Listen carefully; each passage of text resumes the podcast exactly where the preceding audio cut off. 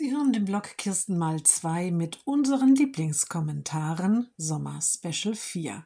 Über 2800 Kommentare haben uns bislang auf unsere Bloggeschichten erreicht. Die Sommerferien in Baden-Württemberg nutzen wir dafür, unsere sechs Lieblingskommentare vorzustellen. Heute den von Anonym zu im Kopf.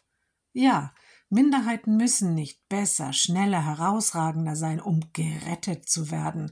Dieses Wertigkeitsdenken ist sehr gefährlich. Was, wenn jemand anderer als die Eltern selbst an die Grenze zieht? Ist das kluge Kind doch nicht ausreichend klug, gesund, unproblematisch für die Inklusion? Dann ist es diese nicht mehr. Oder eine Minderheit erhebt sich über eine andere Minderheit, deklassiert andere, weil klug. Darauf warten ja alle Inklusionsgegner, dass wir diesen Prozess des Sortierens selber als Betroffene tun. Vorsicht!